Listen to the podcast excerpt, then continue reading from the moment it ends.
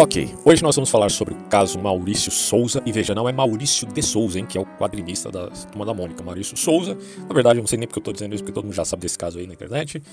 Tem muita gente falando a respeito desse assunto e eu sou mais uma pessoa que gostaria de dar meu parecer, pautado é, nos meus estudos, tanto a respeito da extrema-direita quanto da nova esquerda, tá? Eu tenho estudado profundamente aí esses grupos. Na verdade, preciso angariar um pouquinho mais de bibliografia aí, mas eu gosto de citar dois autores muito interessantes a esse respeito. O primeiro é o Mark Sedgwick, que escreveu um livro sobre os novos pensadores da extrema-direita, principalmente no contexto estadunidense, mas ele também está pensando isso, ah, daqueles pensadores mais antigos da Europa, tá? Mas também eu estudo a respeito da nova esquerda, que é um movimento fundamental para se entender várias coisas que aconteceram nos Estados Unidos, certo? Que é basicamente um palco aí para o mundo, tem muita influência, né? O país é a grande potência ah, que consideremos prevaleceu na Guerra Fria. Então o que acontece é lá acaba reverberando, né? Não só lá, né? Na verdade há uma dicotomia aí Europa e América do Norte, né? De qualquer maneira, eu estudo então esses dois grupos é, e você vê os males que, que se apresentam aí. E citando, né, um autor que estudou profundamente a nova esquerda, foi o Roger Scruton, né? Então você tem aí o Mark Sedgwick com o livro dele falando sobre a extrema-direita, e do outro lado você tem o Roger Scruton, uh, que uh, tem um livro, inclusive, chamado Nova Esquerda, que é bem interessante. Inclusive eu estou preparando já um vídeo a respeito desse livro. É, assim, o Scruton realmente é fantástico, cara. Como ele consegue dissecar os pensadores de esquerda é um negócio, assim, extraordinário. Então, uh, a crítica vale para os dois lados, vale para os dois lados. E é importante a gente entender isso, porque podemos considerar, mas você está com viés de confirmação para um lado para o outro. Mas a, a questão não é você estar no centro entre esquerda e direita, tá? Eu explico isso num áudio que já estou preparando para postar em podcast, a respeito da crise que o Hayek, o cientista político e economista da escola austríaca, depois da escola de Chicago, faz ao conservadorismo. O Hayek critica o conservadorismo europeu. E eu tenho preparado esse áudio aí para comentar essa crítica a respeito do que ele via como problemas no conservadorismo, que vale muito a pena a gente refletir, né? Então, a, a questão não é você se voltar meramente para o centro e achar que os dois lados estão incorretos. Eu não, tô me, eu não estou preocupado em voltar-me para o centro de um debate de entre extremos. Eu estou preocupado em voltar para a concreção do mundo real. O que, que o mundo real está me mostrando, certo? Eu acho que é isso que todo mundo tem que fazer em vista desse debate. Porque muitas vezes a gente está perdido no pacote ideológico da esquerda e da direita, sem considerar o que, que a concreção nos diz. E isso já é extremamente polêmico, porque a vida real é muito difícil e complexa, tá? Uh, então, por isso que eu sempre coloco aqui. A gente tem que avaliar o caso e não empacotar vários casos e dizer este é um padrão e estou impondo o meu padrão para aquele determinado caso. Eu não posso fazer isso, porque a vida real, ela é um monte de possibilidades, certo? Que não estão necessariamente se repetindo. Alguns padrões podem se repetir na história, podem, mas a história não é cíclica, como muitos dizem por aí, ao ponto de sempre se repetir da maneira igual. Nada se repete de forma igual. Todo dia é um dia inédito, né? Não sei se você já percebeu este dado simples da realidade. Bom, e aqui então preparei um texto para falar do caso, do caso, né? Do caso Maurício Souza. E eu coloquei aqui da seguinte forma. Antes de falar do caso do jogador de vôlei, que está sendo divulgado em vários sites e canais da internet, quero deixar claro que tratei esse assunto não pelo viés moralista. Eu não estou aqui para ficar condenando é, se, ou ficar discutindo, né, se homossexual é certo ou errado. Isso aí não é tema para esse vídeo, tá? Então não me interessa, por enquanto, essa pauta moralista. E sim, o meu interesse aqui é denunciar a engenharia social que está em pleno curso no mundo inteiro. Bom, e aí eu coloco da seguinte forma. Mas antes de discutir isso, proponho começarmos com um tema que tem sido muito caro e explorado no ramo tanto da psiquiatria como da psicologia. É a chamada personalidade narcisista. Se você colocar aí personalidade narcisista, no, pode ser no YouTube, pode ser no Google, você vai encontrar muito material falando sobre esse assunto. É claro que a gente tem que tomar cuidado com essa caça às bruxas, né? Que é uma mentalidade também perigosa. É a coisa do pêndulo, né? Você critica uma coisa, mas você pode estar indo para um extremo enviesado, você está se afastando do mundo concreto, é um problema. Mas é fato que a catalogação de uma personalidade, personalidade narcisista me parece ser algo plausível. E aí eu digo aqui, ó, narcisistas são geralmente centrados em si mesmos, têm um caráter solipsista. E quando se trata de solipsismo aqui em psiquiatria, ou na verdade na psicologia em geral, é uma coisa à parte, né? Porque é, um, é uma mentalidade muito perigosa. Na, na filosofia, o solipsismo pode enredar para outros lados aí, mas a gente considera que é um problema, né? E o solipsismo é denunciado, inclusive, pelo Jorge Lukács, né, que é um esquerdista amor aí, que foi inclusive um personagem fundamental para que o Teodor Adorno pensasse a sua ideia a respeito tanto da dialética do esclarecimento quanto da dialética negativa, que eu trato num vídeo que já falei aí há tempos atrás, está disponível no meu canal, tá? Bom, então o solipsismo é um problema para todo mundo. E assim, esse caráter solipsista tão sobressaltado no narcisista é, faz com que ele tenha dificuldade em nutrir empatia pelas outras pessoas. Empatia, ou uma personalidade empata, vamos colocar dessa forma, é algo que deveria ser natural para todas as pessoas, certo? Só que tem distúrbios de personalidade que impedem uma pessoa de olhar para outra com certa empatia. Se colocar no lugar do outro, uh, não literalmente, né? Porque isso não é possível, né? A gente tem limitações físicas nesse quesito. Mas fazer um esforço imaginativo de se colocar no lugar do outro é um exercício que a maioria das pessoas, principalmente na, na, era, na, na época de maturação, faz, certo? Mas o, o narcisista tem essa dificuldade, pois sempre que eles tendem a ter empatia, um gatilho de viés interesseiro lhes fornece justificativas, as famosas justificações, né? O homem sempre tentando se justificar uh, dos seus desvios. Muitas vezes essas justificativas no narcisista, claro, são imaginadas, pode ter até um ponto de verdade ali, mas elas servem para acusar o outro, ou ver neste outro um culpado que merece ser censurado e não compreendido.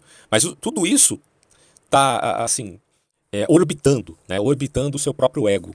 Essa que é a grande realidade. Qualquer justificativa em relação ao outro está apenas orbitando no ego desse sujeito narcisista.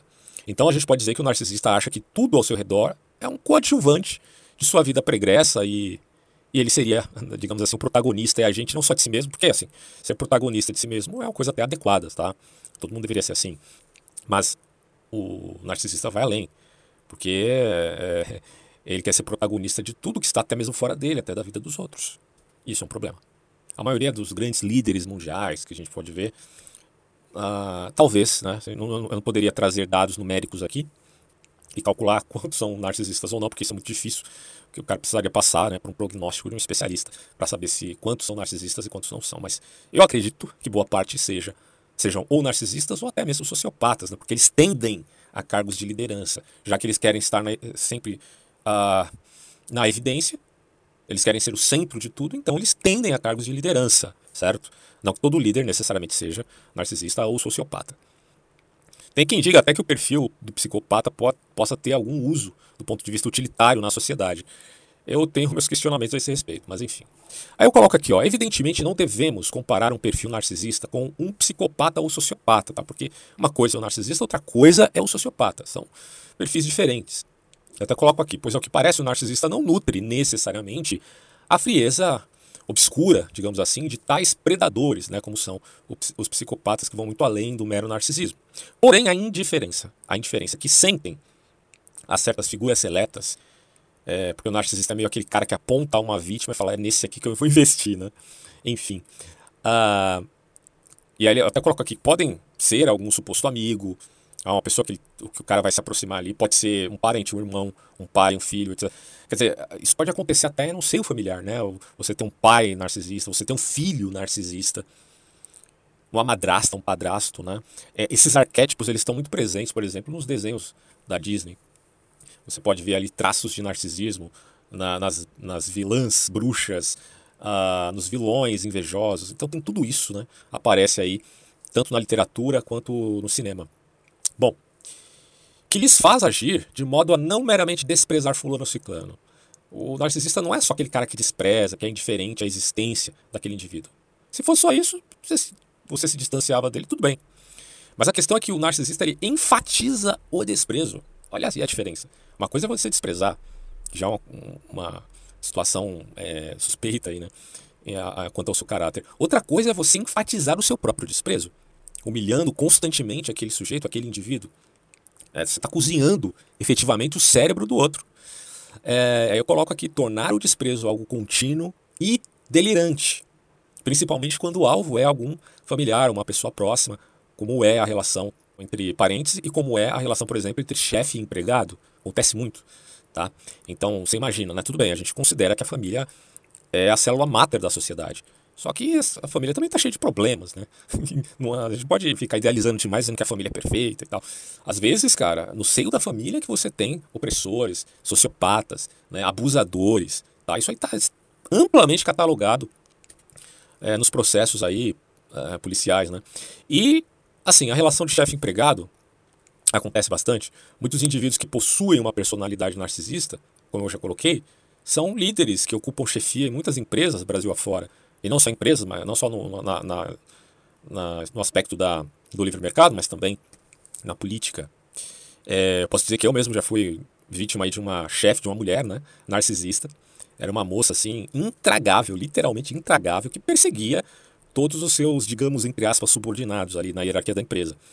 Eu, graças a Deus, à época eu consegui me livrar dela, né, pedindo mudança de horário, porque eu já sabia desse perfil e que isso ia dar merda. Então, eu acabei saindo, pedi lá para a gerente, né, e acabei saindo da equipe dela. Mas é, isso acontece, né? Então, é, cabe a gente também discernir esse tipo de pessoa para evitá-la a todo custo, porque se, se você quiser enfrentá-la, você vai sair perdendo, bicho. É, essa que é a grande realidade. Se você quiser ter uma relação, né, de constante debate, você vai gastar muita energia inútil, né, frente a esse indivíduo. Uh, mas aí fica a pergunta, por que, que eu estou falando disso a respeito do caso Maurício de Souza? O que, que uma coisa tem a ver com a outra? Bom, é simples. O narcisismo é marca latente na tal cultura do cancelamento. O que você vê nessa cultura do cancelamento internetiana é puro narcisismo. É um desvio de caráter muito profundo. Isso é um problema sério. Eu até coloco aqui, ó. A justiça que essas pessoas apregoam é uma justiça seletiva, é, portanto, uma justiça narcisista, que é uma coisa assim contraditória, né? Porque se é justiça, não tem como ser narcisista.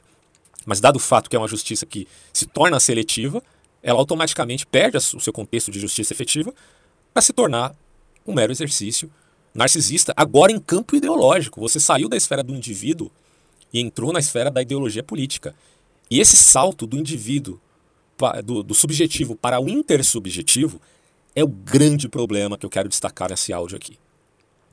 Eu até é, continuo dizendo, ao invés de estarmos lidando com uma alma narcisista que tem em vários vieses políticos, você pode achar narcisista de direita, de esquerda, conservador, progressista, um monte de gente pode se dizer um monte de coisas e ainda assim ser narcisista.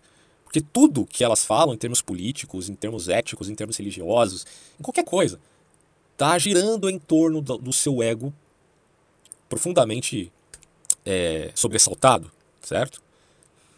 Mas do ponto de vista, vamos colocar assim, no empreendimento socialista, é, há aqui um aspecto coletivo, que entra naquilo que Ortega y Gasset chamará de homem-massa. Já explico. Bom, e por ser mais coletivo e menos individual, a esquerda acaba sendo o alvo predileto da indústria milionária da agenda progressista. É importante dizer isso. Existe uma indústria com muito dinheiro, com muita grana no bolso, que tem uma agenda, e esta agenda é uma agenda progressista, tá? Você pode ter outros grupos que têm agendas distintas, uh, como a agenda conservadora, a agenda evangélica. Tem muitos filmes evangélicos que são distribuídos ali, uh, que demonstram que há um certo viés naquele produtor, tá? Na verdade, todo mundo vai ter uma tendência a pensar de algum modo. Só que essa indústria, que é milionária, da agenda progressista, é, ela tem agido com tal obstinação que é impossível não deflagra, não deflagrá-la, por exemplo, nos streamers, uh, Netflix, Amazon e vários outros grupos que tem por aí, né? Uh, e aí fica a pergunta, por que eles estão tão preocupados com isso? Vamos ver. E eu continuo dizendo, eis que a partir do aliciamento, entenda-se aqui, aliciamento, né, a sedução em troca de favor ideológico. A sedução é a sedução por liberdade, a sedução por, pelo Eros e civilização de Herbert Marcuse, a, a sedução na esfera da civilização propriamente dita. Ah, enfim, há, um, há uma troca. Isso aqui é aliciamento, isso aqui não é preocupação efetiva com o indivíduo. E aí, de novo, eu repito aqui, não estou preocupado com a questão moral, teológica sobre a homossexualidade, isso aí não, não entra aqui na minha discussão.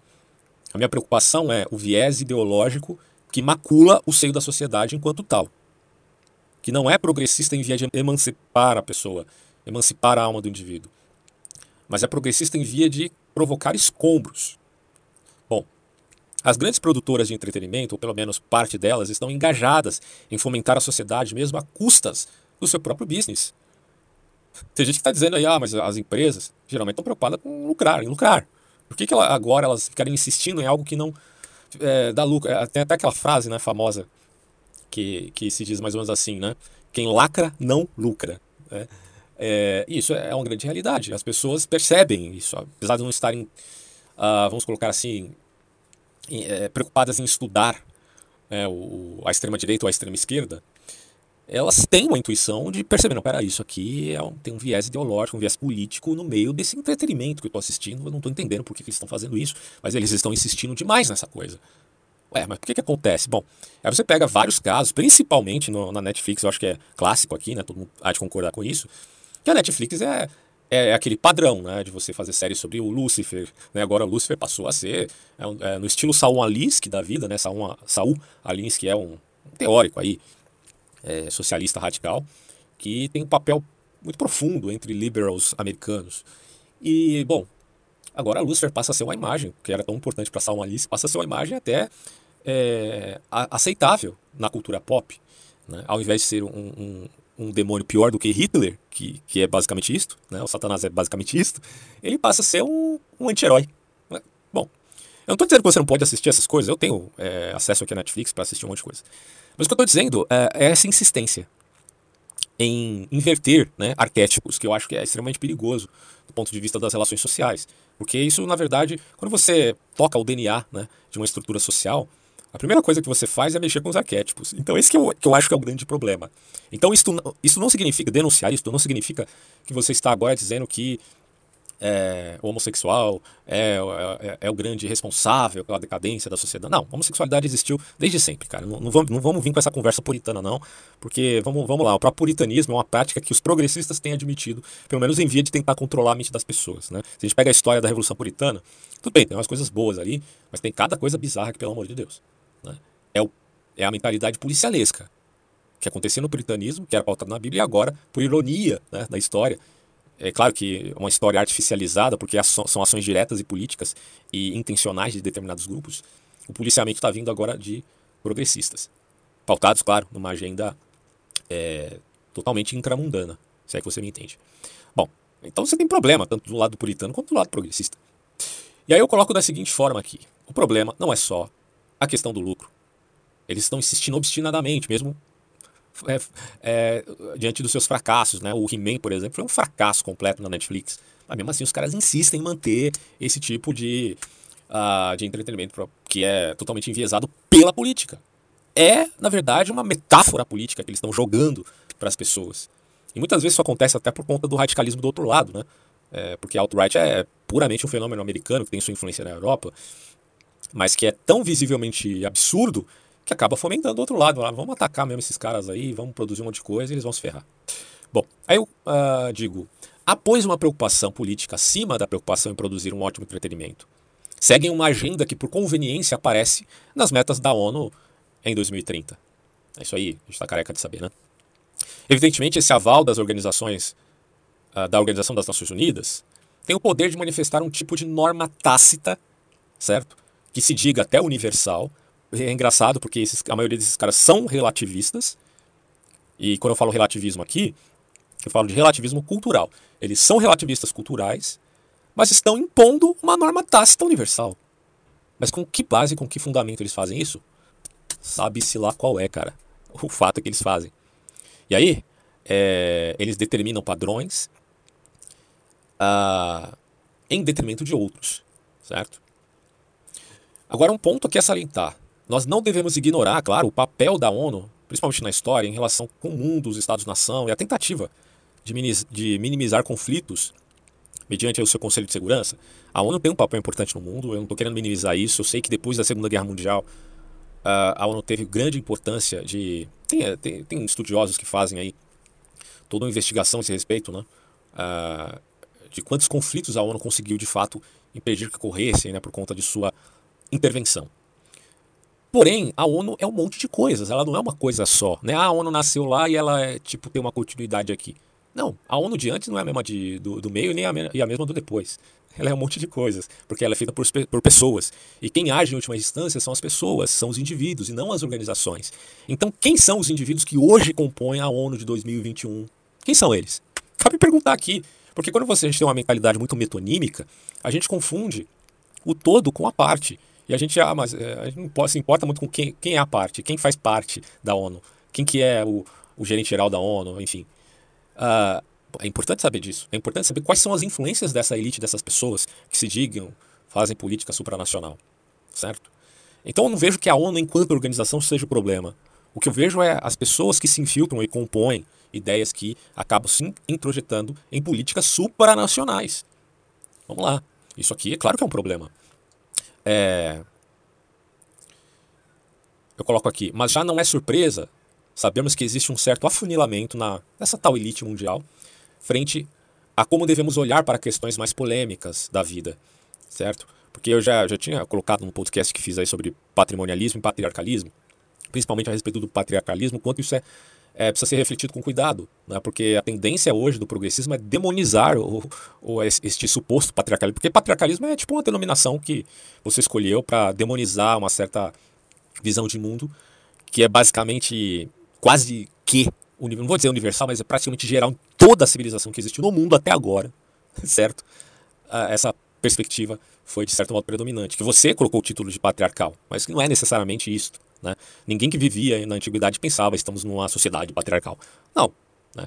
É, havia te- há, há tendências, certo? E elas acabam é, se aflorando na sociedade, tendências do homem, tendências da mulher. Agora, isso, isso não é, o que eu estou dizendo, isso não é mera é, condição cultural, imposição cultural, como se os antigos estivessem fazendo o mesmo que os modernos fazem, ou seja, engenharia social. Você acha que os antigos, ali, desde a antiguidade mais remota, estavam fazendo engenharia social até hoje? Quando que, na verdade, a modernidade, em via da tecnologia, que está fazendo, de fato, essa engenharia. Bom, mas eu estou colocando aqui, considerando que se admitimos essa ideia de patriarcalismo, vide Max Weber, admitimos que houve excessos na, na sociedade, na antiguidade, que precisam ser revistos. Evidente que sim.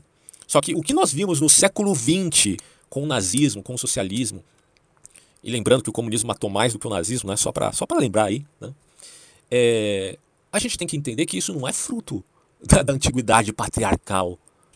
Muito pelo contrário, isso foi fruto da mentalidade mecanicista barra iluminista, que se amalgamou com o, o romantismo e com o idealismo alemão, né? Então essas misturas ocorreram e, e, e assim, montaram um monstro ideológico terrível. Por exemplo, na Alemanha, chamado nazismo. É isso que a gente tem que olhar, né? Aquilo que é ruim. Por isso que eu não estou aqui para ficar é, elogiando, né, a, a tradição como se ela fosse perfeita, inefável, inerrante. Não é. Isso nunca foi uma pauta conservadora. Porque, eu, eu repito aqui, eu, eu vou trazer um áudio sobre a crítica de Hayek a respeito do conservadorismo e como ele coloca é, de forma ponderada, né, a visão dele de que é, é impossível você achar que a tradição é perfeita, tem os seus problemas, tem os seus erros. A própria Igreja Católica, né, admite os seus excessos no passado, via essa coisa da Inquisição, que foi algo bizarro, bizarro, né? Quem defende a Inquisição hoje é, pode defender enquanto estrutura jurídica, vá lá, mas enquanto prática efetiva no mundo concreto, defender a Inquisição é uma coisa assim absurda, né? Absurda, tamanho as desgraças que foram provocadas aí. Mas nem mesmo a Inquisição, em todos os séculos subsequentes que ela existiu, foi tão terrível quanto os genocídios do século vinte. Nada pode ser comparado ao genocídio do século vinte, seja do, do ateísmo stalinista, seja é, da cultura pagã, paleopagã do, do nazismo. O nazismo não tem nada de cristianismo, cara. O nazismo era, era a volta do paganismo. Entenda-se paganismo aqui misturado aos sacrifícios de sangue. É, sangue solo para o nazista é basicamente a volta ao paganismo. Certo? Isso aqui é terrível, né? É terrível a gente imaginar uh, uma situação dessas. Bom, então assim, né? Repetindo. Não devemos ignorar o papel da ONU na relação com o mundo, os Estados-nação e a tentativa de minimizar conflitos em seu Conselho de Segurança, dada a anarquia que existe na relação entre os países. As alianças multilaterais são importantes. Mas já não é surpresa sabermos que existe um certo afunilamento na elite mundial frente a como devemos olhar para questões mais polêmicas. Recomendo, inclusive, a vocês aí, É, assistirem um vídeo que eu fiz sobre o Great Reset de Klaus Schwab, tá? É, está disponível, no, foi um vídeo recente aí que eu fiz, uh, está disponível no canal. O áudio não está muito bom, mas, né, vai lá, dá para dá para entender. E ali eu, eu, eu coloco, né, é, pautado no intento deste reset econômico, é, que as multinacionais passam a ter papel preponderante nas relações com os países, ao ponto de se pensar numa ONU público-privada, que é uma coisa assim louca, né? Como, como assim a ONU vai ser uma, uma organização público-privada? porque ela vai abrir espaço não só para os países falarem, mas para as multinacionais falarem. Mas, e, e como é que fica então essa relação de multinacional? Porque isso não geraria um efetivo oligopólio? Mas não só, é, não só elas, também as organizações civis. É, acho que essa é uma das grandes polêmicas, né? Esse, esse corporativismo, corporativismo, que o Klaus Schwab, né, enquanto C E O do W E F, entenda-se, o Fórum Econômico Mundial, é, tenta implantar, porque a ideia aqui é criar um novo contrato social. Olha a, a, a gravidade da coisa. As pessoas acham que o problema é ficar discutindo, né, sexualidade. Cara, sexualidade é só um pivô, assim, é tipo um, um navio quebra-gelo, é só um detalhe que é, basicamente é fundamental para eles, em vista de, de gerar essa polarização social, né? Tocar os países mediante essa invasão de ideologias que nem se combinam. Você acha mesmo que feminismo se combina com é, lobby L G B T? Não combina não, meu amigo. Tem muitas feministas hoje levantando cartazes na rua dizendo que elas não têm obrigação nenhuma em se relacionar com mulheres trans, porque para elas mulheres trans não são mulheres coisíssima nenhuma, né? Só que o lobby L G B T vai dizer que, que, que mulheres trans são mulheres, né? Mulheres com pênis, né? Diga-se de passagem. Bom, é, então olha a loucura disso aqui, não tem lógica nenhuma. A ideia sempre é implodir, né, mesmo, é polarizar a sociedade. Você acha mesmo que esses caras estão preocupados com as minorias, tadinhas, coitadas? Você acha mesmo que eles amam as minorias? Eles não amam é ninguém. É porque dizer que eu amo o mundo, desprezando o meu próximo, tendo uma atitude elitista perante o meu próximo, é muito fácil, né? Eu posso dizer que eu amo o mundo, odiando o meu próximo, porque o que vale hoje em dia, o que impera, é a demagogia. É, é você, é como se o que você falasse valesse mais do que o que você de fato é. Esse é o grande absurdo e a grande hipocrisia dessa, desse elitismo do Fórum de Davos, que, diga-se de passagem, é criticado até pelo Partido Verde da Suíça. Vários partidos de esquerda criticam profundamente o Fórum de Davos, dizendo que eles são um bando de elitistas, babacas. Eles não sabem o que é o mundo. Eles não sabem o que é a condição de países de terceiro mundo. Não sabem nada. Eles estão ali cagando regra para o mundo inteiro, sem saber o que você, na sua individualidade, na sua idiosincrasia, passa uh, frente a, a procurar emprego, a tentar sustentar, né? Porque a preocupação geral uh, das pessoas é em sobreviver.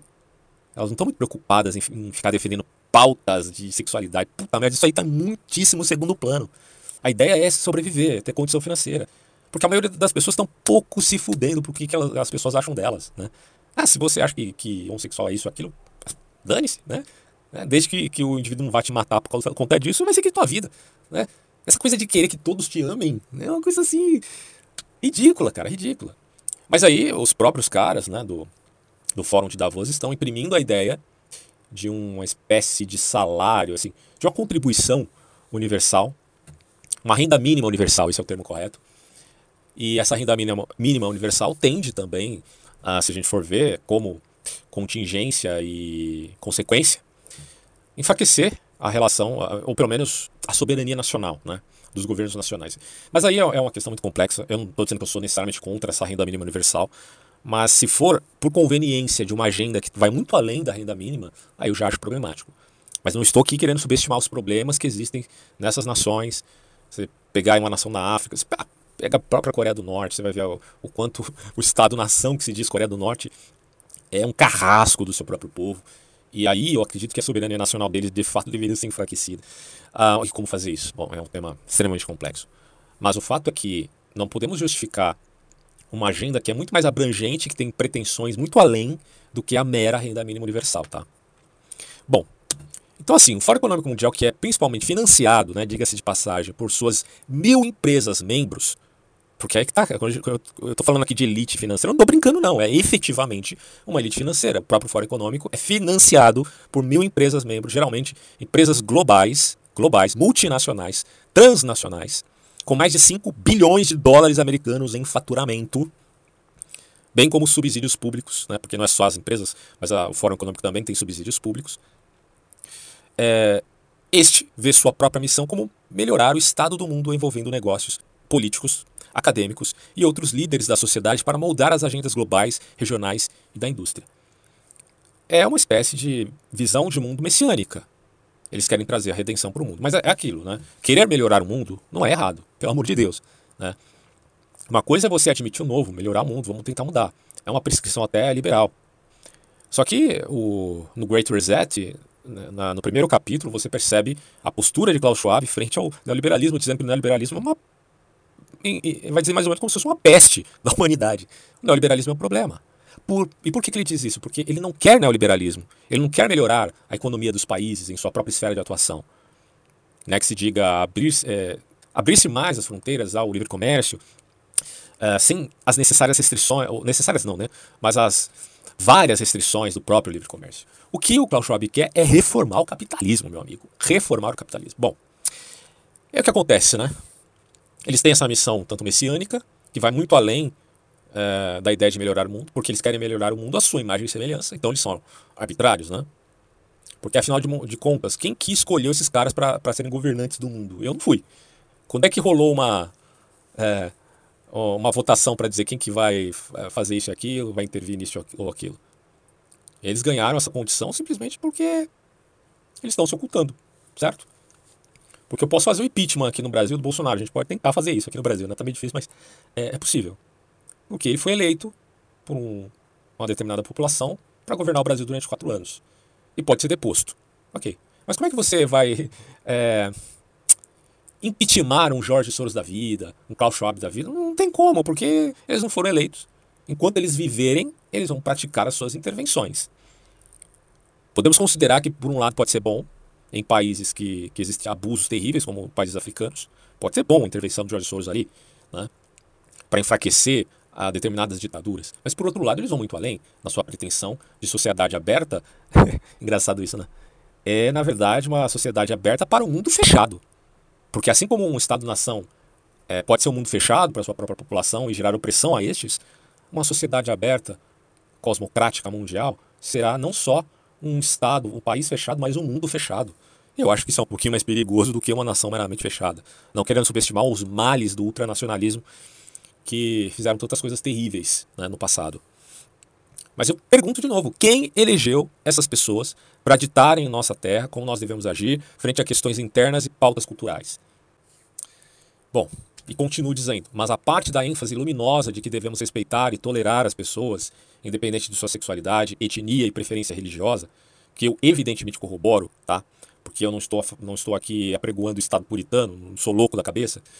É, a parte disto, esse tal lobby político inserido na cultura pop está servindo mais para polarizar a sociedade do que ajudá-la em via da maturação.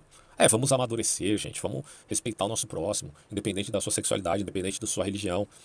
Ok, só que não é isso que vocês estão fazendo, caramba. Vocês estão fazendo o exato oposto. É construir em cima de escombros. Então, assim, essa elite que financia projetos já bem agendados e que corta cabeças, né? Como foi o caso do Maurício de Souza. Corta cabeças em nome da lacração de seu mandamento, não é divino, é intramundano, de seu mandamento intramundano. Está pouco se lixando para o tal empoderamento, né, da Escola de Frankfurt. Empoderamento, é, superando a razão instrumental. Eles estão pouco se lixando para isso. Eles não conhecem você. Essa que é a realidade. Esse amor pelo mundo que eles têm parece é, é, que é uma coisa assim louvável, só que isso cai por terra quando eles estão diante do seu próximo, que aos olhos deles são motivo de desprezo e vergonha. É só a gente ver o, o, o sistema de castas que existe no Fórum de Davos, onde alguns ocupam os, o, as cadeiras mais elevadas contra os outros. Eles são completamente elitistas, eles são aristocratas. Você vai confiar sua vida para esses caras? Eu jamais confiaria. Jamais. E repito aqui, né, tanto a esquerda quanto a direita tem críticas a esses almofadinhas aí que querem construir um mundo à sua imagem e semelhança. Daí não se pode mais esconder sua face demagógica que seduz tantos incautos mundo afora. É, infelizmente, o que eles querem é fazer da dialética negativa da Escola de Frankfurt um modus operandi que lhes propicie uma ingerência em territórios alheios, fomentando a rebelião das massas, o orgulho sectário. Porque o sectarismo nunca foi uma coisa boa. E é engraçado que eles estão denunciando o sectarismo da, da extrema-direita, e com razão. Porque sectarismo é uma fomentação que leva à violência. Mas eles mesmos são sectários, meu Deus do céu. Eles pretendem construir, mediante escombros, é, um mundo, de novo, com seus próprios pilares. E eu digo aqui, certamente Ortega y Gasset discerniria bem essa elite aristocrática. Porque ele sabia que o homem-massa... Entenda bem, o homem-massa que esses aristocratas fomentam é um ingrato frente à estrutura de sua própria civilização. Eu repito aqui, como já falei em outras ocasiões, o Richard Dawkins é um neo-ateu, um cara chato para caramba, não vou falar um palavrão aqui não, mas um cara chato pra caramba, que é, assim, é um analfabeto em filosofia, porque ele, ele confunde Deus complexo com Deus simplíciter, é um cara que não sabe nada de teologia. Mesmo ele, mesmo ele, admite que é um cristão secular, certo? Bom, mas o homem massa nem isso é. Ele não é apenas alguém que despreza a sua civilização enquanto ordem, né? Não estou dizendo que a civilização é perfeita, né? O próprio Escola de Frankfurt vai dizer que em, né, dentro da civilização existe barbárie, mas eles vão excedem muito nessa crítica, fazendo aí uma espécie de crítica compulsiva, né? Mas vá lá, existem benefícios na civilização, certamente. Existe um nivelamento temporal, uh, existe aquilo que nós chamamos de direito consuetudinário, que é totalmente diferente do, da lei positiva. Se colocar fé só na lei positiva se esquecendo do direito consuetudinário é um absurdo, né? Porque o que, que dá aval à lei positiva, meu Deus? Qual que é o fundamento dela? Bom, é a ética inserida no próprio coração do homem, porque desde sempre o homem tem a condição de discernir o que é certo e o que é errado. Mas do ponto de vista de um princípio que consegue catalisar, né, essas ideias, distinguir essas ideias que estão ajuntadas, amalgamadas no mundo real. O homem tem essa capacidade, como diria Thomas Reid, né? É, o homem conhece o mundo fora dele, o homem... É, crê, né, efetivamente crê no testemunho da memória, porque se você não crê no testemunho da memória, você não consegue fazer ciência. Porque eu poderia muito bem pensar que eu passei a existir há cinco minutos atrás e que minha memória foi enxertada. Quem que vai provar o contrário, né? Quem que vai provar o contrário? Bom, mas não, eu estou crendo, estou crendo como fundamento no meu testemunho, testemunho da memória, para poder falar de, das coisas. Existe um problema epistemológico terrível que a própria Escola de Frankfurt batalha frente ao positivismo lógico, né? Isso aí eu tratei no, no vídeo que falei sobre dialética negativa. Então, ah, há um problema aí que a gente consideraria de indiferença frente aos benefícios da civilização.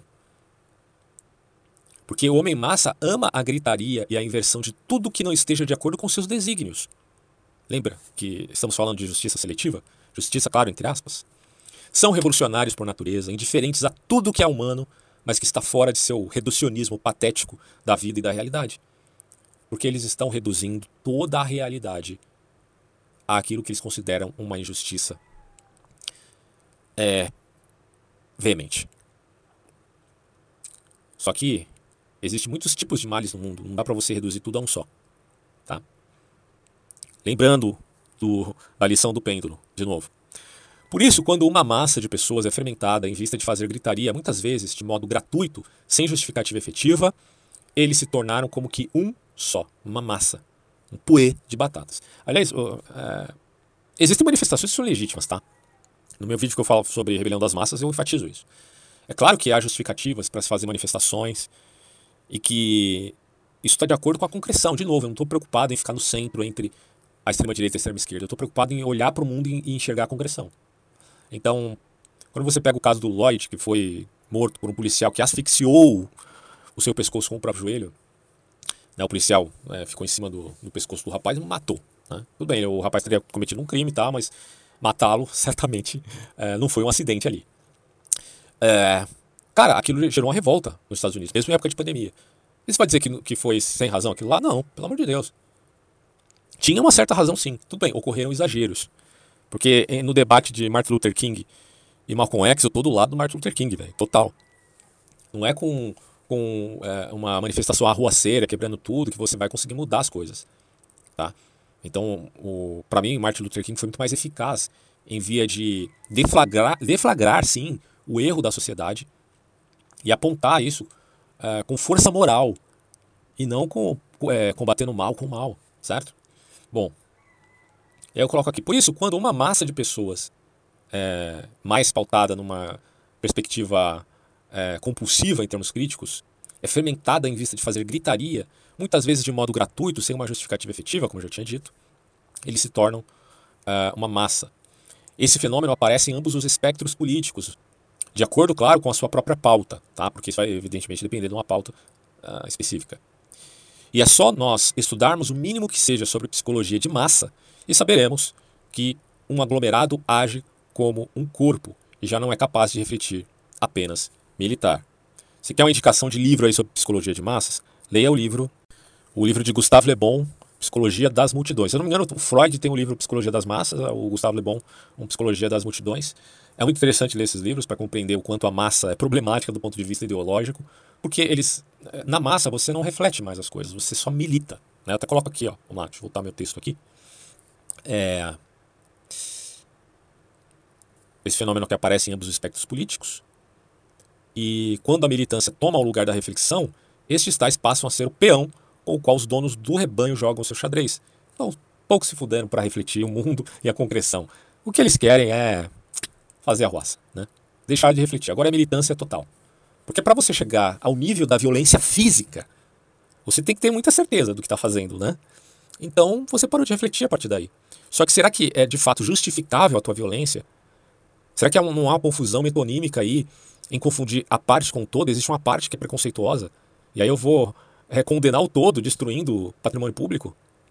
Isso aí é um absurdo, cara. Isso é um absurdo completo. E aí eu coloco aqui. Eles, os aristocratas, que fomentam tudo isso, uma, quer dizer, alguns, né? Não estou dizendo que há um total afunilamento, né? Mas alguns estão engajados nesse propósito. Eu coloco uma classe de acadêmicos, empresários. Eu poderia considerar quase que como agiotas, é, agiotas, né? Políticos. Eles tentam fazer especulações frente àquilo que nós podemos chamar de, das cobaias, né? Da massa, as cobaias sociais, experimentos sociais variados aí. É triste, né? É triste chegar a essa conclusão. Bom, e aí, o que a gente observa aqui é o seguinte. Eles sabem, por exemplo, que a sexualidade não é só de caráter inato, mas pode ser aprendida se houver aí um processo adaptativo, geralmente conhecido como dissonância cognitiva. E, meu amigo, quando você fala nesse tema, é, é polêmica total. Porque até que ponto a sexualidade também não pode ser aprendida? Principalmente em estado crítico, que, diga-se aqui, são crianças e jovens, porque o seu cérebro está em formação. Até que ponto essas pessoas não podem ter a, a apreensão de algum tipo de prática? Olha para a dissonância cognitiva. Dissonância cognitiva ocorre quando a pessoa envia de uma determinada ação que lhe confere angústia, uma prática, vai, é, que gera nela uma angústia interna, por ser distinta de sua, digamos, normalidade de pensamento, passa a repensar suas ideias e mudá-las para se adaptar à sua nova condição, certo? Então, ocorreu uma dissonância cognitiva do sujeito. Ele pratica uma coisa que ele pensa de uma diferente e tal. Bom, isso geralmente ocorre em situações drásticas, claro. E a sexualidade é uma delas, porque a sexualidade é uma coisa visceral, né, da natureza humana. E isso possivelmente facilitaria tal processo. Daí, eu entender que a revolução sexual serve também como atmosfera para a revolução política. Se há um interesse de poder de, e o um interesse político, pode-se usar, do ponto de vista até de uma engenharia social, é, a prática da, da sexualidade, seja para condená-la, no caso dos puritanos, seja para é, exaltá-la, no caso aqui dos progressistas. E essa questão da exaltação ou da proibição não tem a ver com os valores desses arautos da malfadada engenharia social. Tem a ver com a conveniência política. Ora, a gente incentiva, ora, a gente restringe. Veja o caso, o caso da China, né? A gente está falando da China aí como uma espécie de protótipo para o governo mundial, é, quem sabe, né? Mas a China é, está no processo de masculinização do homem. Não sei se vocês sabem disso. E por quê? Ah, porque a China não está seguindo os parâmetros da, da agenda desses aristocratas aqui de Davos, certo? Na verdade, tem uma briga lá do Xi, Xi Jinping com o George Soros. A, a grande realidade é que a China está preocupada em masculinizar os homens em vista de que é, não tenha esse déficit de natalidade, porque eles... Eles adotaram a política de natalidade, diminuir a população, e chegou a um ponto que eles estão com problemas, né? Então eles precisam rever isso daí. E aí a conveniência agora é outra. Então você tem que fazer propaganda de uma forma inversa. E eu não acharia assim, muito estranho se daqui a alguns anos aquela polêmica entre a crise populacional no mundo, ao invés de vermos um mundo superpopuloso, vejamos, é, consideremos por dados estatísticos e dados científicos, a análise que é feita pelos especialistas, de que na verdade até dois mil e cem O, o mundo passa a ter uma população menor do que deveria. E aí as políticas comecem a mudar no sentido em que se enfatize mais a masculinização dos homens do que a emancipação das mulheres, como tem sido feito até o presente momento. Porque, de novo, há uma conveniência política aqui, dado o que eles entendem como problemas futuros do mundo. Porque se o problema é do mundo, quem tem que resolver é um governo é, de uma frente ampla, que a gente poderia colocar uma confederação aí entre os países, as multinacionais, as organizações civis, para repensarem esses problemas do mundo. Bom, se a superpopulação é um problema, então vale enfatizar é, o controle de natalidade, vale enfatizar o gaysismo, vale enfatizar o aborto. Vale enfatizar a, a emancipação da mulher em via de que ela não precisa mais casar e ter filhos. A ideia é diminuir a população, a ideia é acreditar nas, na, na concepção de Thomas Malthus, que, que é uma aporia completa, né? Se acreditar nas ideias de Thomas Malthus, tudo bem, existe um neomalthusianismo atualmente, mas isso é muito polêmico, né? Porque já saiu, se não me engano, em que ano, meu Deus, foi em dois mil e dezessete, eu acho, dois mil e quinze ou dois mil e dezessete, um ano aí, que a revista Nature, revista científica de renome, é, atestou que essa coisa de superpopulação é uma balela, né? Que, na verdade, até dois mil e cem a população tende a diminuir, não aumentar. Bom, então como é que vai ficar a política agora frente a essa, entre aspas, emancipação social? Fica a pergunta, né? Só que há, de fato, uma boa parte das pessoas, é só a gente estudar é, essa coisa de, de natalidade, a boa parte desses de grandes acadêmicos, cientistas intelectuais e até mesmo empresários acreditam que é um problema no contexto da superpopulação. E que aí vale fazer essa política de amigos das minorias, tá? É complicado isso, né? Bom, ah, vamos lá. Continuando aqui no texto. Eu coloco aqui, ó. Não me entendam mal por ser um sujeito liberal aqui. Eu sou um liberal conservador. Dizem que é impossível ser liberal conservador, né? Mas enfim, eu sou um liberal do tipo Hayek, né? Ah, o Hayek admitia que ele era uma espécie de é, Whig moderno, do partido Whig inglês. Portanto, ele era o cara da tolerância, né? Frente à sexualidade. Então, eu basicamente sou um Whig também, certo? Porque eu acho que nenhum Estado, seja ele de governado por políticos de esquerda ou de direita, tem o direito de condenar a vida privada das pessoas. Eu não acho que o Estado tem que intervir na vida privada de ninguém, certo? Não importa se, se o cara é sexualmente isto ou aquilo. Ele, como cidadão e como pagador de impostos, tem a obrigação do Estado de respeitá-lo. O Estado tem a obrigação de respeitá-lo, tá? É, porque é, é, nós estamos pagando impostos, cara, pelo amor de Deus. Bom, então eu não admito de forma alguma que o Estado venha interferir nessas coisas. Só que da mesma forma que eu respeito o direito privado das pessoas, eu também acho que ninguém tem o direito de impor a sua privacidade a uma sociedade inteira. Quer dizer, que você quer impor as suas práticas privadas à sociedade inteira. Você acha que você está certo nisso? Você está maluco da cabeça? É, é absurdo isso, certo? Aí eu coloco aqui, assim se respeito, os, eu particularmente respeito os gays e sua condição, é, eu faço isso, só que eu também respeito, por exemplo, os evangélicos em sua posição. Vamos lá. É, por que, que, não vou, por que, que vou deixar de respeitar os evangélicos uh, a favor dos gays? Ou a favor dos gays em detrimento dos evangélicos? Não faz sentido nenhum. Se eu estou dizendo aqui que minha preocupação é com os limites do Estado uh, e o seu imperioso desejo de fazer políticas que toquem até mesmo a mentalidade das pessoas. Eu não posso admitir uma coisa dessa. Se eu sou contra o Estado puritano, eu também vou ser contra o Estado progressista, porque ambos querem dominar a minha mentalidade. Eu não posso aceitar isso. Não tem nada a ver com sexualidade, pelo amor de Deus. Aí eu coloco aqui.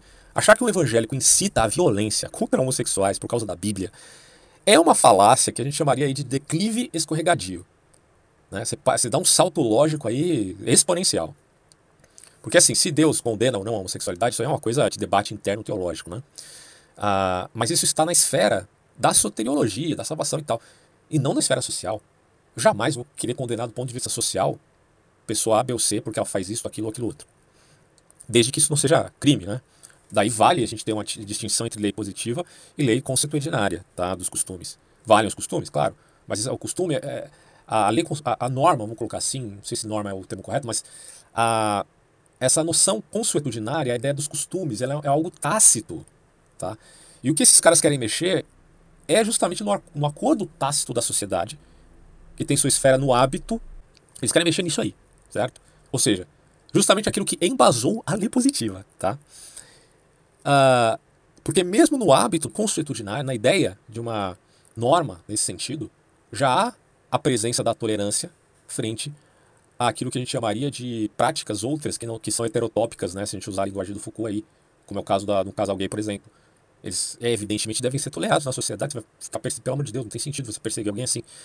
Só que isso não implica em que agora você esteja é, enfiando goela abaixo da sociedade as suas práticas privadas, impondo isso a todo mundo. É um absurdo, né? Bom, então assim, acreditar que evangélicos impõem violência a homossexuais é um argumento completamente desproporcional. É você fazer como fizeram com Maurício de Souza. Criminalizar a opinião. Pelo amor de Deus, que mundo a gente tá, cara. O cara tá sendo criminalizado. É, tudo bem que do, da esfera jurídica ele não vai ser preso, né? Ninguém ainda chegou a esse nível de absurdo. Claro que a gente tem uma militância judiciária aí, né? No S T F. Mas não, mas não dá ainda, eles não têm essa condição de, de perseguir o cara do ponto de vista jurídico. mas tá, já começou no cancelamento internetiano, certo? É... Aí eu coloco aqui, no máximo, evangélicos poderiam ser acusados de hipocrisia em alguns casos. Isso aí eu posso dizer, porque eu fiz, fiz parte muito tempo da igreja evangélica, tem muita hipocrisia lá dentro, sim, tá? Mas, mas não é com todo mundo, tem muita gente boa ali na igreja, muita gente, assim, pessoas de bem mesmo, cara. Eu conheci muita, muito calhorda dentro da igreja evangélica, mas também muitas pessoas legais, sabe? É... Então tem hipocrisia pra todo lugar, né, cara? Ah, agora, dizer que eles incitam a violência... Mano, eu nunca vi isso na minha vida. Nunca, nunca, nunca, nunca, tá? Eu não sei, pode ter igrejas aí um pouco mais radicais, mas... Muito difícil, cara. Então, eu até coloco aqui, se isso ocorrer ou vier a ocorrer, né, de incitar a violência, né, numa igreja contra homossexuais, será de fato um evento isolado e, evidentemente, uh, dentro da esfera do contexto brasileiro, uma coisa, assim, muito rara de acontecer. Então, esse argumento do Jean Willis, dizendo que a igreja incentiva a violência contra homossexuais, cara, não dá, velho, não dá. Isso não faz sentido algum à luz do Evangelho de Cristo, tá? Se você se pautar só na lei de Moisés, talvez vá lá, né? Possamos considerar isso. Mas a gente está aí na, na, considerando o cristianismo e a aliança pautada no Novo Testamento. E eu não vejo, sinceramente, uma abertura aí para se dizer que há a possibilidade de violência contra as pessoas por conta de suas práticas. Não, é, desde que isso não seja crime, evidentemente, tá? É, por exemplo, é claro que se um casal lésbico vai lá e mata o filho, como já aconteceu aí na sociedade... A mãe matou o filho por causa da sua relação, né? Lésbica, na verdade, não, não há, há uma correlação, não há causalidade aí. Não é porque elas eram lésbicas que elas mataram a criança. Tem uma correlação, evidentemente. Mas elas mataram a criança porque elas eram assassinas, cruéis, perversas, pautadas também numa certa ideologia feminista, né? Há correlação, mas a causalidade é por conta da sua própria violência e falta de caráter, né? Porque primeiro, nesse caso que eu estou citando, elas literalmente cortaram o órgão é, sexual da criança. E depois, vendo que a criança não, não conseguia se adaptar, meu Deus, como é que elas vão levar a criança para o médico? O médico vai ver aquilo, o que, que vocês fizeram, pelo amor de Deus? Elas foram matar a criança, né? Isso foi noticiado na T V de uma maneira muito discreta. Agora, o caso do Maurício de Souza, que crime hediondo, né? Porque ele falou que ah, a gente não pode incentivar, mais ou menos, não que ele tenha dito dessa forma, com essas palavras, mas ele disse mais ou menos assim, a gente não pode incentivar nossas crianças, né? Com essas, esses símbolos gays aí na, na história do quadrinho e tal. Que loucura, né? Que, lou... que inversão de valores, cara. Então, assim, uh... eu coloco aqui, talvez o maior erro dos evangélicos nesse quesito seja entrar no debate sobre sempre pelo viés moralista, né? Ao invés de denunciar a armadilha do lobby. O problema é a armadilha, é o escândalo. O escândalo na Bíblia significa armadilha, certo? Então, em vez de denunciar a armadilha do lobby político, eles preferem ficar discutindo, né? É, essa coisa moral, se é, se é pecado, se não é pecado. Tudo bem, isso pode ter, ser discutido, lógico. Mas na esfera do debate público a gente tem que ir muito além disso e demonstrar que o problema é a ingerência uh, de uma engenharia antiética do ponto de vista social. É, até coloco aqui, ó, homossexuais, alguns homossexuais feministas, outras minorias variadas aí, não são necessariamente vinculados a agendas políticas. A grande verdade é que a maioria deles sequer concebem uma visão política mais sofisticada. Eu acho que o feminismo é um caso à parte aí também, porque o feminismo é muito pautado em literatura, e existe um engajamento político já de natureza, sabe? Então o feminismo talvez seja uma coisa aí que tenha mais engajamento político do que qualquer coisa. Agora a homossexualidade eu acho que tem mais a ver com um comportamento que abre espaço para que as pessoas agora se valham de políticas geralmente de esquerda para defendê-las. É, não sei, é a impressão minha. E aí eu coloco aqui, o que eu vejo é que o lobby em si, quando exagerado, porque o lobby não é crime, né? Não é crime você fazer lobby político, mas quando exagerado ele acaba promovendo mais histeria coletiva do que amadurecimento das relações. É uma briga assim de jardim de infância, né? Fala de amadurecimento social, pelo amor de Deus. O que esses caras trouxeram aí com essa polarização na sociedade é jardim de infância total. A rebelião das massas é coisa de, de, de mentalidade assim juvenil, cara. E aí eu coloco, o erro aqui é sacralizar a política e ver nela a única resposta para seus anseios e interesses. O ser humano é por natureza dado à transcendência e espiritualidade. Isso foi assim na, em todas as civilizações do mundo. Por isso que a religião tem um, um mito, né? Fundador nas civilizações é tão importante para é, a formação delas mesmas. Mas quando você reduz sua relação apenas às ciências práticas da economia, da política e até mesmo da ética, porque só falar de ética sem um fundamento ético é complicado, né? Perde-se aí um olhar além do horizonte, porque sempre tem que ter um além, um além do horizonte. A mentalidade humana concebe a metacognição, é um além do cérebro, é um além da mente, é um além do horizonte, é um além da vida. Isso tudo está respaldado no ponto de vista da metafísica. Mas é certo que uma hora, né, é, você que critica, né, essa postura, dizendo que isso é religiosidade, não, não estou dizendo nesse sentido. Eu só estou dizendo que uma hora você vai precisar se confortar numa métrica muito além da mera política. E nesse momento não vai ajudar a ser um homem massa, meu amigo, não vai. É, porque quando você estiver sendo confrontado por imposição da vida sobre alguma situação terrível, dramática, às vezes você perdeu um parente, às vezes você, sei lá, está com, com uma situação de depressão profunda, às vezes você, é, enfim, está com, com uma doença terminal, como é que você vai se confortar com a política? Onde a política vai te ajudar aí? A política é só ciência prática, ela não vai te ajudar é, no, no sentido último da sua existência. Aí eu coloco aqui, ó, infelizmente a grande indústria do lobby progressista, politizada do jeito que está, age mais como Gramsci do que como Teodor Adorno. Pois embora, para quem conhece Gramsci, eu tenho um vídeo aqui no meu canal de, do YouTube e também podcast, sobre, tanto sobre Gramsci quanto do Adorno. Para quem não conhece muito esses autores, assista ou escute no áudio para entender um pouco melhor. Mas é isso, né? Eles agem mais como Gramsci do que como Adorno. Pois embora ambos os autores sejam de esquerda, né, Gramsci e Adorno, e tenham uma visão crítica para com o capitalismo, eles mesmos abrem as portas para, o, para, ao invés de extinguir o capitalismo, que seria a pretensão, digamos assim, de revolucionários marxistas, o que eles querem é moldá-lo nos seus interesses socialistas barra corporativistas. Tá? É mais uma, um empreendimento do tipo Fabian Society, que não tem nada a ver com o marxismo, do que propriamente marxismo, do que propriamente gramscismo, no sentido estrito senso. Né? É, só que vale usar o método de Gramsci. A direita extremista usa o método de Gramsci. Né? Então vale usar o método de Gramsci, progressismo também. Não tem problema nenhum se o método funciona. Né? A ideia do Gramsci é imitar uh, o cristianismo. Como que o cristianismo varreu, né, o Império Romano? Como é que o cristianismo conseguiu entrar no Império Romano? É a pergunta que provavelmente Gramsci fez, se fez. Né? Caramba, o grande Império Romano se cristianizou. Como isso aconteceu? Eu quero imitar essa prática para trazer agora os valores socialistas para o mundo. Talvez a ideologia não seja tão ruim quanto Marx dizia, ah, a ideologia é a cortina de fumaça. Não, vamos então infiltrar pessoas dentro desses grupos ideológicos, vamos infiltrar pessoas nas igrejas, nos clubes, na política, nas empresas. Por que não? Por que não fazer isso? Não é? Qual que é o problema? Eu sou um, um ser dialético, meu Deus. Ah, são a, a, aqueles que representam uma liderança orgânica, né? Assim, os gramscistas estão dentro das, da indústria cultural também, e não fora dela, porque é fácil criticar a indústria cultural. Mas e quando o gramscista está dentro da indústria cultural? Eu não estou aqui querendo falar de marxismo cultural, não, tá? Marxismo cultural acho que é uma coisa muito resumida, considerando o fenômeno que a gente está explorando aqui. Não é mero marxismo cultural. É, na verdade, uma tentativa de nivelamento cultural que vai muito além do Marx, pelo amor de Deus, muito além. Né? Então não dá para falar marxismo cultural, meu ver.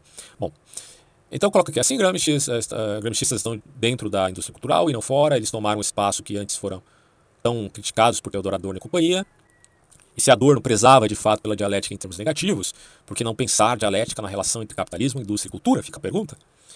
Não que se deva fazer uma síntese aí, pensaria Adorno, porque a dialética negativa não preza pela síntese. O Adorno está admitindo a dialética hegeliana, só que ele está contra o, a terceira etapa dessa dialética. Você admite a tese, você admite a antítese, mas você não necessariamente admite a síntese. Então, Adorno poderia sim admitir... Eu não sei, uh, uh, do ponto de vista prático, Adorno é bem complexo. Né? O que, que Adorno queria de fato do ponto de vista prático é, é, um, é um tanto enigmático para mim.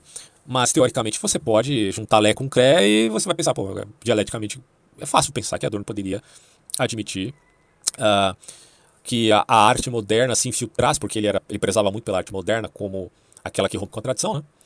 É, podia admitir que ela se infiltrasse na sétima arte, por exemplo, no cinema, e inserir valores nihilistas ali, se é pela, porque, eu repito aqui, né, se é pela arte moderna que se rompe com a tradição, a própria arte é como que um oráculo para as massas. Mas quem que, mas quem que vai responder, é, vai ter contato com esse oráculo? No oráculo de Delfos, quem, é, quem é o pontífice das relações entre os deuses e os homens era a Pitonisa, tá? Ela usava lá suas ervinhas e tinha suas revelações. Inclusive hoje a erva é as drogas psicodélicas, né? Você usa L S D, tão exaltado na, na evolução sexual dos anos sessenta. É, tá na moda agora usar chá de ayahuasca, tá na moda usar D M T. D M T, uma molécula espiritual, digamos assim, é, que te abre aquilo que chamamos de elfos mecânicos, tá? Para quem não sabe elfos mecânicos, eu recomendo você pesquisar um pouco isso na internet, porque eles representam entidades que aparecem para você quando você está no, pelo efeito de uma determinada droga, seja o L S D, seja o chá de ayahuasca, seja o D M T. O chá de ayahuasca tem o seu ingrediente, a molécula do D M T, né? Enfim, você se torna um ser espiritual aí.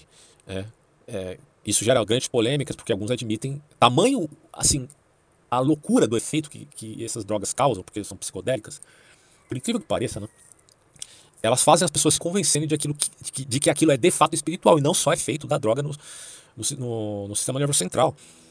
É uma coisa de louco. Eu não pretendo experimentar isso não, sinceramente, cara.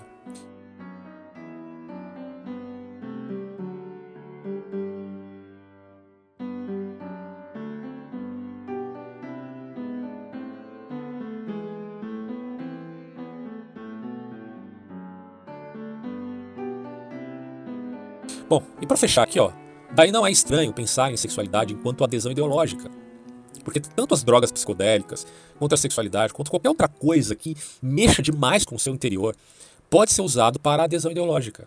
Por isso que eu falo aqui, a questão não é moralista, meu Deus, não fica perdendo tempo com isso, a questão é mais profunda, muito mais. E o Herbert Marcuse, no seu livro Eros e Civilização, pressupõe, a grosso modo, essa ideia. A sexualidade passa a sair da esfera do privado e se sacralizar nas ruas, nos becos, nas avenidas. É, é, essas paradas gay aí, tem cada absurdo que você fica assim, atônito, cara.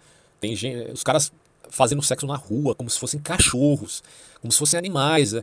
Por isso que eu falo assim, olha, se existir reencarnação, meu amigo, tome cuidado, hein, pra você não virar um macaco bonobo. Porque, sinceramente, se a sua vida se resume apenas a práticas dos macacos bonobos, eu não sei por que você teria que voltar como ser humano, né? Caso exista esse troço de reencarnação, acho que não, né? Espero que não.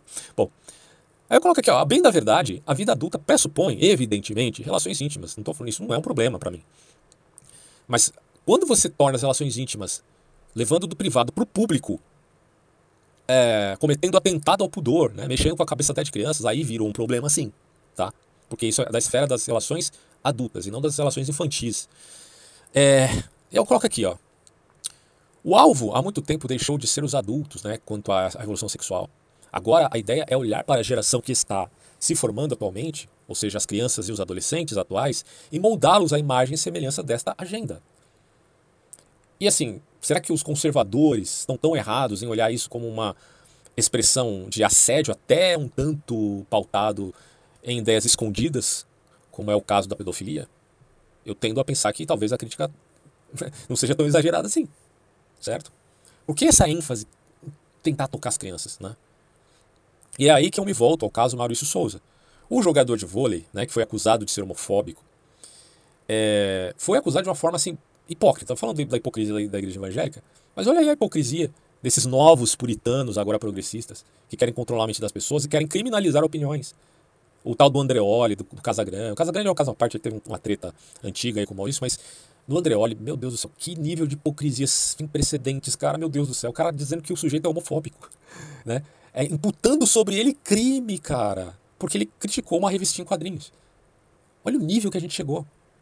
Esses dias eu estava assistindo uma entrevista entre uma senhora, cinquenta anos mais ou menos, que, que assim, é uma pessoa de classe média, é, e portanto tem um conservadorismo que eu colocaria não ideológico, né? Pode ter conservadores ideológicos, eu acho que pode. Mas no caso dela era uma pessoa assim... afeita à sua própria geração, né? Na época dela, era legal a mulher casar, ter filhos. Era um sonho dela e ela diz, realizou o sonho dela, se casando, sendo mãe, tendo a sua própria profissão e tudo mais. Uma coisa normal, né? E aí tinha do outro lado, tinha um transexual que olhou pra ela e, e viu nela a culpa, dizendo, ah, mas será que você também, em sua atitude com o seu filho, não tem cometido um assédio ideológico de implantar nele essas ideias tradicionais? Cara... Eu falo, mano, vai a merda, vai plantar batata, cara. Quer dizer, olha a loucura desse puritanismo progressista agora, querendo imputar culpa numa, numa senhora de cinquenta anos, meu. Que loucura, velho, que, que coisa bizarra isso daí. Isso é totalmente desumano, é totalmente desumano. E é merda colocada no ventilador, lançado sobre a sociedade, que, querendo trazer, é, querendo criminalizar é, até uma senhorinha de cinquenta anos, ou um jogador de vôlei que criticou uma revista quadrinho. Aí eu coloco aqui, ó, evidentemente, a postagem que ele fez, o jogador de vôlei, poderia ser entendida de muitos modos, certo? Se não fosse o fato de estar a deflagrar uma história em quadrinhos, onde um herói famoso, ou melhor, o filho de um herói famoso, né, que é o filho do Superman, está a beijar outro jovem. Bom, e apesar de saber que quadrinhos não é uma arte restrita apenas às crianças e adolescentes, tem muitos, eu mesmo, eu sou adulto, evidentemente, gosto de, de algumas histórias em quadrinhos, né, acho legal. Ah, mas certamente a, a maioria das histórias em quadrinhos são voltadas a... mas a um público infanto-juvenil. E me parece mais do que evidente que uma agá quê que tem dois adolescentes se beijando é direcionada para adolescentes, efetivamente, e não necessariamente para adultos. Então tem muita gente que fala, mas quem é que lê história em quadrinho hoje em dia e tal? É, adolescentes leem, certo? Portanto, entra aí o debate, de novo, que é, aqui eu acho que é o ponto nevrálgico da questão. O debate da sexualidade inata e da sexualidade adquirida, que ninguém resolveu ainda muito bem, né? Porque se existe uma sexualidade adquirida, então isso toca a, a influência que se faça da mídia frente ao jovem. Como que não, né? Como é que você vai me dizer que não? Aí eu coloco aqui, porém, à luz da revolução sexual dos anos sessenta, me parece óbvio que existe de fato uma sexualidade adquirida, principalmente em jovens, pois seus cérebros estão em estado crítico, a saber, em formação, onde processos aleatórios, como a dissonância cognitiva, pode ter um efeito muito mais profundo do que em outras faixas etárias. É claro que o efeito sobre uma criança e sobre um adolescente é muito mais profundo se ele estiver uh, sendo usado como cobaia de uma tentativa de dissonância cognitiva. Os behavioristas veem a sociedade como se fossem bichos, né, animais. Então, um cara que tem uma mentalidade behaviorista, que vê o homem como uma mera máquina, como é que vai ser? Você vai impedir um sujeito desse de querer fazer engenharia social, velho? Quem é que vai impedir? Claro que eles não vão chegar à loucura de castrar a população, a uma política de castração, né, como se fazem com os cachorros. Não, né? Mesmo que estejam preocupados com a superpopulação, dificilmente vai, vai se fazer isso.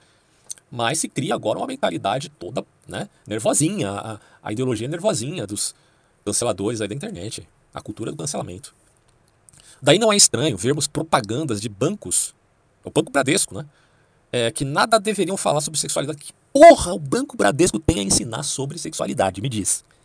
O que, que o Banco Itaú e o Banco Bradesco tem a ver com esse debate, meu amigo? Mas vá lá, se mil empresas, né, financiam o Fórum de Davos, eles querem fazer parte da elite também. Bom, aí você tem bancos que nada deveriam falar sobre isso, É, fazendo propagandas com criancinhas, incitando jovenzinhos a serem princesas e blá blá blá. Eu não gostaria que um, que um idiota desse mexesse com a cabeça do meu filho. Acho que nenhum pai gostaria disso. Eu duvido, duvido que um pai gostaria que alguém é, tentasse mexer com a cabeça do seu filho em termos de sexualidade. Se o moleque crescer e for homossexual, isso é uma coisa à parte, tá? Agora, mexer com a cabeça da criança mediante esse processo de manipulação, isso é uma coisa tão antiética que eu não tenho palavras para descrever. Não tenho palavras para descrever. Então, assim, a meu ver, embora não esteja condenando, eu, eu estou dizendo aqui categoricamente, eu não condeno homossexual, uh, mas eu estou dizendo que é sim um crime hediondo incitar crianças nesse sentido, sexualizar crianças. Aí você perguntar, mas então se é contra a educação sexual? Bom, depende de quanto é, como é feito essa educação, tá? É, porque se for para fazer apologia a ideologias obscuras, é claro que eu vou ser contra. Mas se for para uh, estudar a biologia do corpo humano, eu sou totalmente a favor, né? É, você pode ensinar do ponto de vista ético o respeito. Você chegar no seu filho ou o professor chegar no seu aluno e dizer, olha, respeite o seu amigo, se ele é assim, se ele é mais afeminado ou não.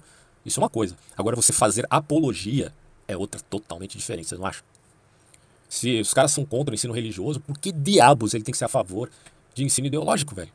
É uma coisa óbvia isso. Bom, e vamos lá, né? Quem, quem tem que educar nesse sentido os filhos, é, as crianças, né? São os pais, não o professor. É claro que o professor tem lá a sua responsabilidade ética também para com os alunos. Mas a ética virou sinônimo de ideologia, não dá para aceitar isso. Então concluo aqui meu raciocínio dizendo que o grande lobby, o grande, aliás, o grande problema de todo esse lobby político dos progressistas é seu assédio e, para com os jovens. Está aliciando os jovens é, mediante esta suposta liberdade em vista de fazê-los agora apologetas da sua própria ideologia. Devemos respeitar a vida privada, de novo, das pessoas. Mas não podemos aceitar que eles queiram impor isso sobre a sociedade inteira. Se tal coisa fosse questão só de business, né? Como dizem alguns, ah, as empresas estão preocupadas só em lucrar. Aí eu digo aqui, essas grandes empresas do entretenimento, em via de não perderem clientes e, por consequência, dinheiro, iriam dosar melhor seu conteúdo, né? Se fosse só questão de lucrar. Ainda mais no Brasil, onde a grande maioria é pobre ou da classe média, tem uma perspectiva naturalmente um tanto mais conservadora ali, por conta de acordos tácitos, de hábitos sociais e aquilo que a gente chamaria de eh, norma consuetudinária. Porém, eles demonstram o exato oposto. Esses caras dessas grandes empresas, eles, então não é só business, não. Eles demonstram o exato oposto porque parecem não se preocupar com seu fracasso, seja em bilheteria eh, e audien- ou audiência, porque continuam obstinadamente enfiando goela abaixo seus, aos seus assinantes e espectadores a tal agenda que lhes é cara. Isso denota um fato intrigante. A questão não é meramente fazer apologia de prática A, B ou C, mas manter os temas da agenda sempre em pauta. E isso parece ter um efeito poderoso a longo prazo, né? É aquela coisa da dialética. Falem bem ou falem mal, falem de mim, né? É, um dos fatores do, do Bolsonaro ter ganhado as eleições de dois mil e dezoito foi isso. Falem bem ou falem mal, falem de mim. E continua falando dele até hoje, né? E não é à toa que ele está em segundo, apesar de, de toda a cagada e merda que ele fez no governo, ele ainda está em segundo nas pesquisas, cara. Ele e o Lula, né? E o Lula é outro cara que a gente considera aí como sendo alguém que já fora condenado. E mesmo assim está em primeiro nas pesquisas. É a mesma coisa, falem bem ou falem mal, falem de mim. Mantenham essa questão em pauta, porque isso sempre vai estar fresco na cabeça das pessoas. E aí o conservador acaba contribuindo nisso, né? Porque ele fica perplexo com tudo isso e, e no, no confronto meramente moralista, ele acaba mantendo fresco na cabeça das pessoas. Exatamente, quer dizer, gera um, um sentimento oposto, porque agora vão chamá-lo de, é, de homofóbicos, né? Homofóbicos. É... Bom, e aí o que mais tem aqui? Deixa eu ver. Ó, isso denota um, um fato intrigante, né? A questão não é meramente fazer apologia, tanto como a gente já falado, mas também... A, e apesar disso, né, de, de a longo prazo parecer uma boa tática manter o assunto sempre à baila, uh, pode ter uma falha, que futuramente tal coisa será visto como um puritanismo às avessas, e já é visto assim. E se houver ainda um pouco de sanidade mental na, na, no planeta Terra, as gerações futuras verão isso como um exagero obstinado de pessoas mal intencionadas, certo? Eu não sei onde isso vai parar, mas eu acredito que tem um caráter de modismo muito forte aí, que tende a se enfraquecer, certo? Não sei, está tá se injetando muito dinheiro, vamos ver qual que é o poder do dinheiro, né? Frente a essa, a, a essa ação de engenharia social, né? Contra as suas cobaias. Bom, se olharmos para o que a ideologia de gênero tem feito no mundo em via de destruir as identidades infantis, ficaríamos perplexos, porque quando você enfia goela abaixo, né, com a desculpa de educação sexual a ideologia de gênero, puta merda, né? Ah, eu quero, ah, a educação sexual é importante na escola. É, mas para ensinar a ideologia de gênero.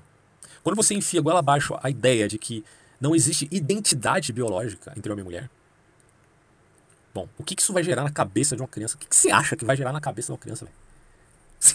É um negócio evidente que vai mexer com ela. É... Bom, e aí eu coloco em via é, de pregar nessa ideia de ideologia de gênero. Você destrói identidades infantis. E por irônico que seja, é em nome do identitarismo que feministas e gays militantes são financiados. Então, olha só, de um lado você tem a ideologia de gênero, que é contra a ideia de identidade. Não tem identidade homem e mulher. Isso não é nada, né? É fluido. Do outro lado você tem o exato oposto, que é um identitarismo ferrenho, orgulhoso, sarraceno, radical, que está dizendo, eu quero defender a minha identidade feminista. Homens tem, tem homem feminista aí também, né? Ou a gaysista. Então como coadunar isso com a ideologia de gênero? Não dá. Eu até colocar aqui, ó, se você acha que há coerência nisso aí, certamente você faltou na aula de lógica, né? Porque não tem, não tem como você corroborar, por exemplo, a, o lobby L G B T com a, com a ideologia de gênero. Uma coisa não tem nada a ver com a outra. Bom, o que está diante de nós é a prática nua e crua do narcisismo ideológico, onde empatia é só aparência e pretexto. Confundiram demagogia com democracia, é, como já na, na antiga Grécia Platão havia afirmado. Tomem cuidado com, com essa confusão. Devemos condenar, claro, a homofobia de fato. Eu enfatizo isso aqui. Devemos condenar a homofobia, enquanto ela seja o principal, a, a principal motivação para cometer crime. Você acha que eu não vou ser contra? Se um cara pega uma lâmpada e bate no cara homossexual só porque ele é homossexual, você acha que eu não vou ser contra é, alguém matar um, um travesti na rua e tal? É evidente que eu vou ser. Mas eu preciso saber as motivações, porque não é porque um, um sujeito assim morreu que ele morreu porque ele era isso ou aquilo. Ele pode ter feito um monte de coisas, né? Que nada justificaria, lógico, o seu assassinato. Mas que não tenha o assassinato a ver necessariamente com o fato dele ser isto ou aquilo, certo? É a mesma coisa, fala de feminicídio. Ah, o cara matou a mulher.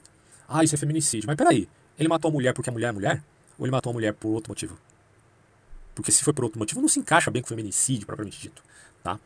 Há quem conteste isso, dizendo que está no inconsciente patriarcal do homem, que ela é mulher, então ele tem que abusar dela e tal, tal, tal. Bom, eu não, eu não acho isso, não. Certo? Tem feminicídio no Brasil? Tem, tem. Mas nem todo homem que fere, que bate ou que matou a mulher está fazendo isso porque ela é mulher, propriamente dita.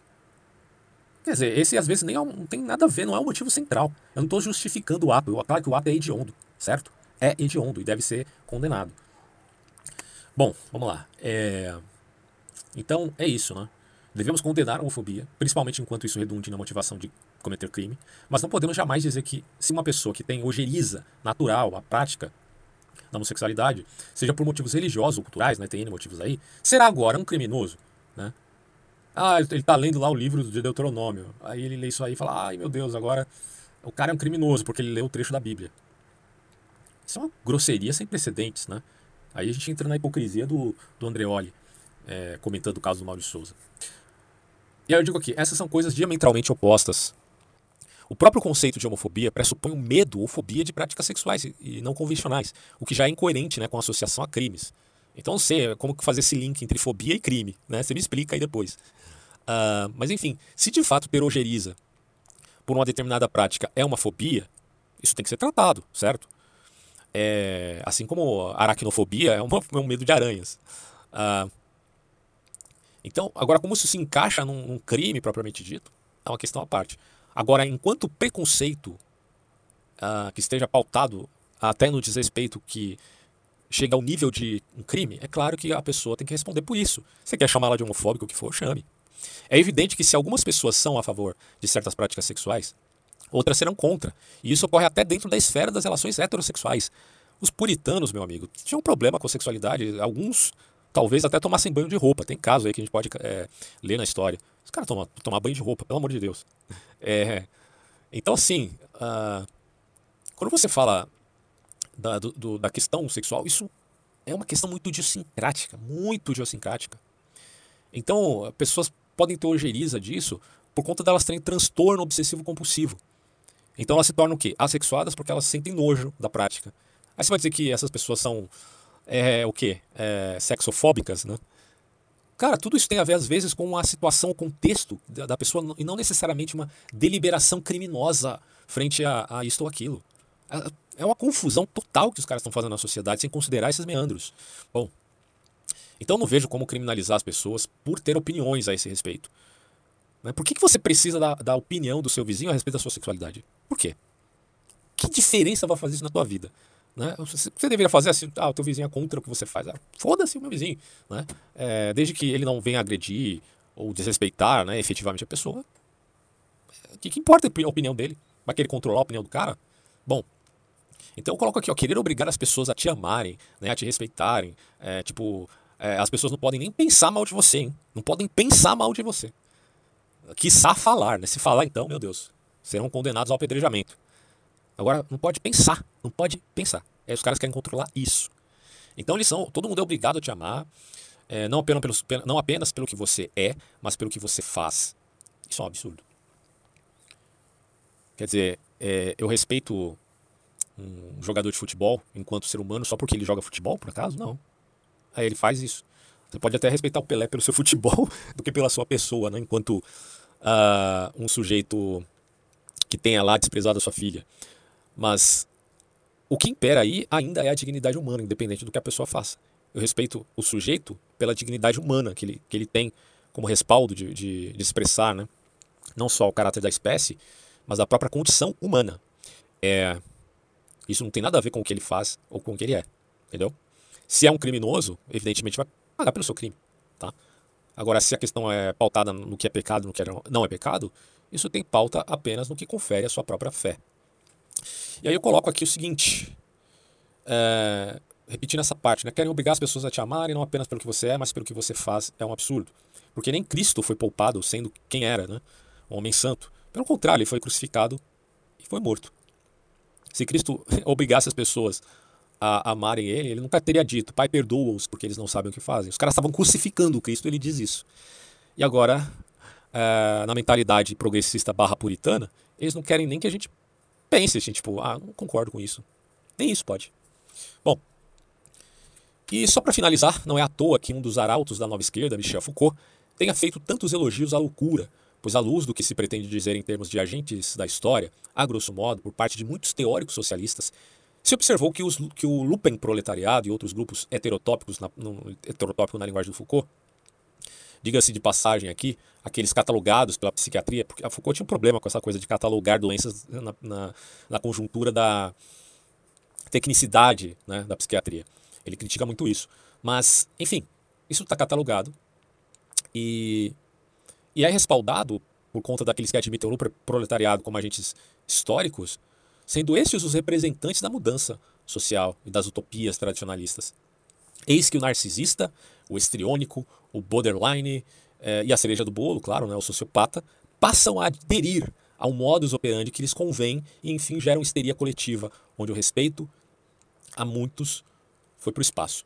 É, eu não quero confundir também desvio de personalidade com doença psiquiátrica, tá? A doença é uma coisa, esquizofrenia é uma coisa, psicopatia é outra. Não estou querendo dizer que é, o esquizofrênico é, tem a culpa de qualquer coisa e seja ele usado como massa de manobra. Não, não tem nada a ver com isso, tá? O que eu estou dizendo é que esses desvios de caráter, até de personalidade, né, como dizem os psiquiatras aí de plantão, é, podem ser usados por, por outros sociopatas que são os grandes agendadores, digamos assim. E é evidente que, independente de um sujeito ser homossexual ou não, ele pode ser alguém assim, com esse, com esse desvio de personalidade. E fazer da bandeira homossexual a expressão máxima do seu desvio categórico de personalidade. Evidentemente que o pêndulo também segue para o outro lado, e pode ser que, por psicologia reversa, o conservador, sendo este histriônico e narcisista, passe a agir de modo a fortalecer seu antagonismo. Então, é evidente que tanto o, um ou outro possam ser narcisistas. E eles acabam nessa dialética fortalecendo um ao outro. Esse movimento conservador que existe hoje no Brasil, muito forte, que ainda defende até muitos vinculados ao bolsonarismo, é, outros nem tanto, ocorre também por causa dos exageros evidentes, evidentes dessa classe progressista. Então é isso, né? Enquanto não se entender o que é temperança e o que é maturação nas relações sociais, a gente vai se manter apenas nesse debate é, moralista que fica acusando um ao outro e não chega a nenhuma conclusão. É como diria Adorno, é a... é o pressuposto da dialética negativa.